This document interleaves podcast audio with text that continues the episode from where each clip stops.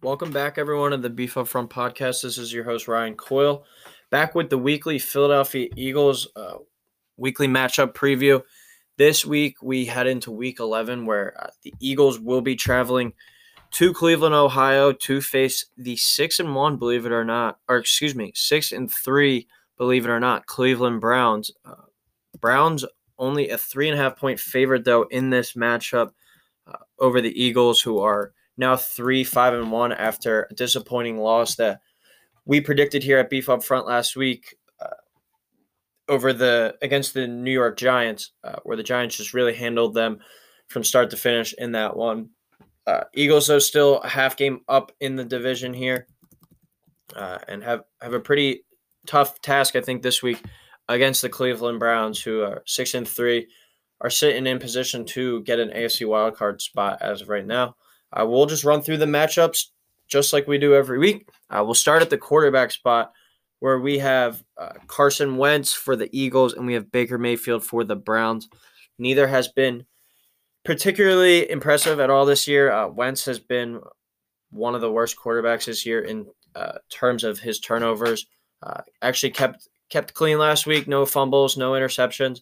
But I'm actually going to roll with Baker Mayfield here. Can't believe it's gotten to this point where I'm taking Baker Mayfield as a quarterback over Carson Wentz. But Mayfield has 15 touchdowns this year. It's only 7 interceptions.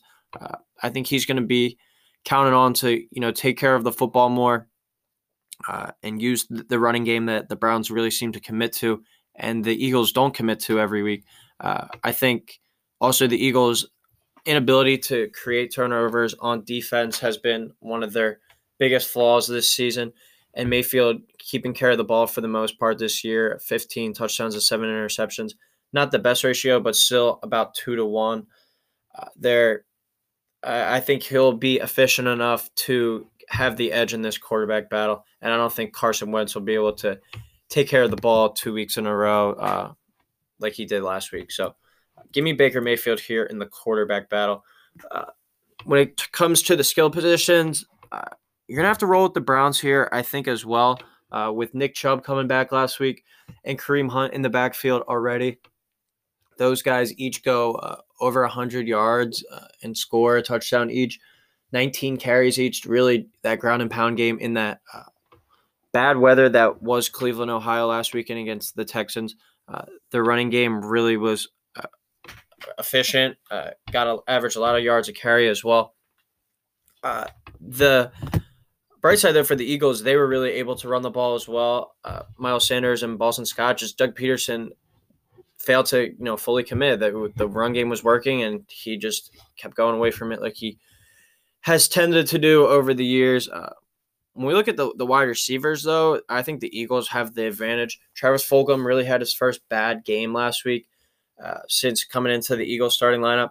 But Jalen Reagor had some moments, Greg Ward as well, Dallas Goddard, Richard Rodgers. This is a pretty close matchup, but I just think the Browns' ability to consistently run the ball with Hunt and Chubb and their commitment to it gives them the edge here. This is definitely a close matchup, though, as the Browns on the outside don't have many daunting weapons. I feel like Jarvis Landry only has 36 catches this year for 448 yards, hasn't been a dynamic player. Rashard Higgins and Donovan Peoples-Jones are the backups to him, like the second and third options. The tight ends are pretty solid for Cleveland, though. This is a close battle, but I think Nick Chubb is the best player out of any of these skill sets. Him and Miles Sanders are really neck and neck, but I'm going to give the advantage to that Hunt and Chubb backfield over, what else the Eagles are bringing to the table in terms of the skill positions. When we look at the offensive line, I'm going to go with the Browns here as well. I think for the most part, they've been pretty solid and consistent this year. Have definitely been better than last year. You don't rush the ball for the amount of success that the Browns do each game, where, they're averaging 159 yards a game on the ground. You don't really do that accidentally.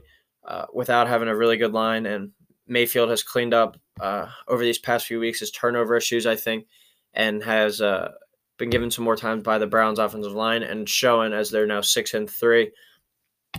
The Eagles offensive line, on the other hand, just their rotations at guard, it seems like they're not able to figure that out. Jason Kelsey had one of his worst games last week in recent memory for the Eagles.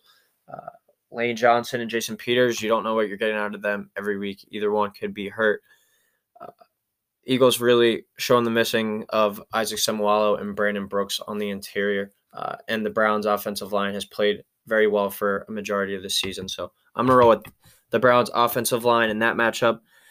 When we go to the defensive line, Browns probably have the best player in the league, I think, outside of Aaron Donald when it comes to the defensive line with Miles Garrett. He's had an awesome year rushing the passer and even making plays in the run game as well. But I'm going to go with the Eagles here just due to their overall talent, I think. The big thing with the Eagles is they live and die with that defensive line. If the defensive line is able to get to Baker Mayfield and cause some havoc in this one, they'll have a real chance. Browns have a solid offensive line, as I was just saying, but not one of the best groups in the league.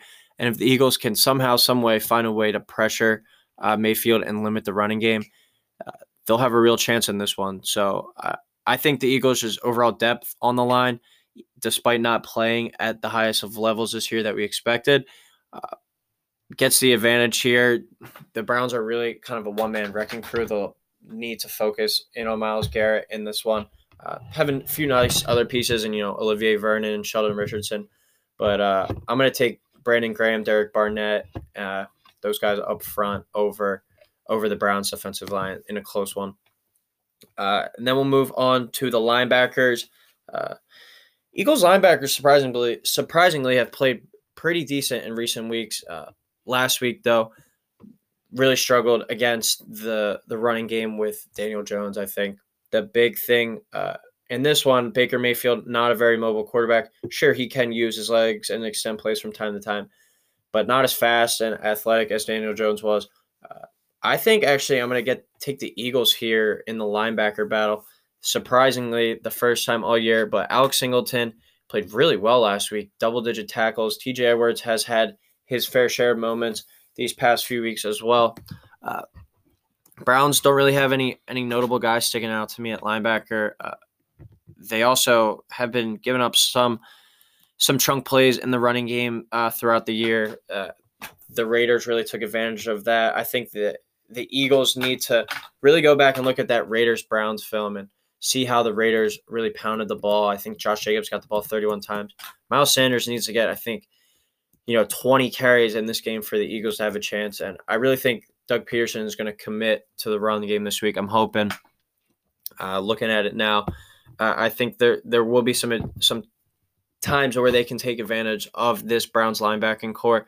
And hopefully with another week of, the offensive line practicing together with the guys getting back and healthy, they'll be able to run the football at a decent clip this week against the Cleveland Browns. So, and the Eagles linebackers have been playing pretty stout against the run in recent weeks, and Alex Singleton really improving. I saw something, he had four targets last week in the passing game, and he gave up three catches, but for a total of 10 yards. So the improvement has been there for the Eagles linebackers since Nathan Gary's been out of the lineup, and it's been Edwards and Singleton for the most part. Just not very confident in picking the Eagles linebackers here, but I'm going to roll with them. When it comes to the secondary, I think you're going to have to pick the Eagles. Against the pass, they've been pretty solid. Short, Darius Slay covers up most of the deficiencies, and Ronnie McLeod has had a really good year as well, I think. But the cornerback 2 spot, Avante Maddox, he's not really going to be forced to be matched up against, an elite kind of talent in this game. I'm not saying that Darius Slay and Sterling Shepard were elite talents, but I think they're better receivers than what the Browns will be trotting out this week. Darius Slay, if he's able to limit Jarvis Landry, who I know plays in the slot a lot, so he might be out on the outside more. It could come down to Cravon LeBlanc or Nickel Roby Coleman covering Jarvis Landry in the slot. That could be one of the difference makers in this game. But I'm actually going to take the Eagles secondary, only allowing 236.8 passing yards a game compared to the Browns letting up 270.3. the Eagles secondary, I'm predicting it this week, able to make a big play off Baker Mayfield late in the game. Carson Wentz could have his fair share of turnovers as well, but I think Eagles secondary makes a big play off Baker Mayfield late in the game in a close battle that I'm expecting. When we go to the specialist unit, this one, it's really a toss-up. Neither team has had particularly strong special teams units this year, but I'm going to go with the Browns. I think the Eagles' special teams has been very disappointing this year and undisciplined as well. A lot of times where they'll get, a decent return, they'll get a block in the back. When we need Jake Elliott to come up and hit a clutch field goal, he'll miss it. Cam Johnson, has been really solid punter this year. But I'm going to roll with the Browns just because I think they're going to do less that could hurt the team than the Eagles. I think the Eagles have really struggled as well. It sounds kind of stupid, but fielding their punts this year. Jalen Reagor let one go right over his head last week, and the Eagles had to start back in their within their own 10-yard line. Haven't really had much contributions in the kick return game as well. Eagles special teams back 5-6 years ago was a real strength of their roster, and now I think it's a real deficiency. So I'm going to roll with the Browns. Who also, I think, a big impact in this game. Well, they're able to practice in that Cleveland weather all the time. And they're used to kicking in these conditions. While the Eagles, Philadelphia doesn't have the best weather, but still it's different at every stadium. And the Browns are going to be used to that kind of environment with the kicking. And with the way the weather has been in Cleveland recently, I think that's a real advantage here. So I'm going to take the Browns there. Coach. I've always been a Doug Peterson backer and supporter, but in recent weeks, his play calling and just overall, I think feel of the game has been very poor. And Kevin Stefanski has really impressed me as a first-year head coach. His ability to, really commit to the run game and I think get the most out of what Baker Mayfield can do at the quarterback position has been very impressive. Browns sit at 6-3, are right there in contention for the wild card spot. Talked about this earlier in the week on my Coyle's Sunday slate of games. Takeaway from Week 10, the AFC wildcard race is pretty crazy. I'll feel really bad if the Browns, who are sitting there, I think along with five other teams in the AFC at 6-3, are sitting there at 10-6 and miss the playoffs. That would just be the most Cleveland Browns thing. But Kevin Stefanski has really impressed me as a first-year head coach. Definitely, I think, a team and an organization on the rise. I like Stefanski actually here over Doug Peterson. Hopefully, I think this is a week where it's a make or break week kind of thing for Doug, where if the Eagles lose this game and they're having some rushing success, but they continue to throw the ball with Carson when he's not playing well this year, his job status could really start to become a question for the Eagles going forward. Just the way Stefanski has really managed games this year, I think, and just really coached his butt off, I believe. I'm going to take him. The matchups were pretty even from when I was breaking them down. I don't really think there's a huge difference between the quarterbacks and the skilled players, the offensive line, the defensive line, the linebackers, the secondary. You can kind of make a case for either team to win either of those battles or any of those battles, But there's no real clear-cut favorite in this game. And then when you look at the records, the Browns at 6-3 against the 3-5-1 Eagles. The Browns sitting there are only a 3.5-point favorite. They should be, I feel like, a 6-7-point favorite here at home. So that's telling me I think Vegas likes the Eagles in this one. Only at plus 3.5 here. I'm actually going to roll with the Philadelphia Eagles this week. Another, kind of gut call. Last week, I had a really bad feeling that they would not show up against the New York Giants. Reports were, and after the loss last week to the Giants, the reports were the team was really, upset and disappointed in the locker room. A lot of guys pissed off. I think they'll be able to come out this week with something to prove.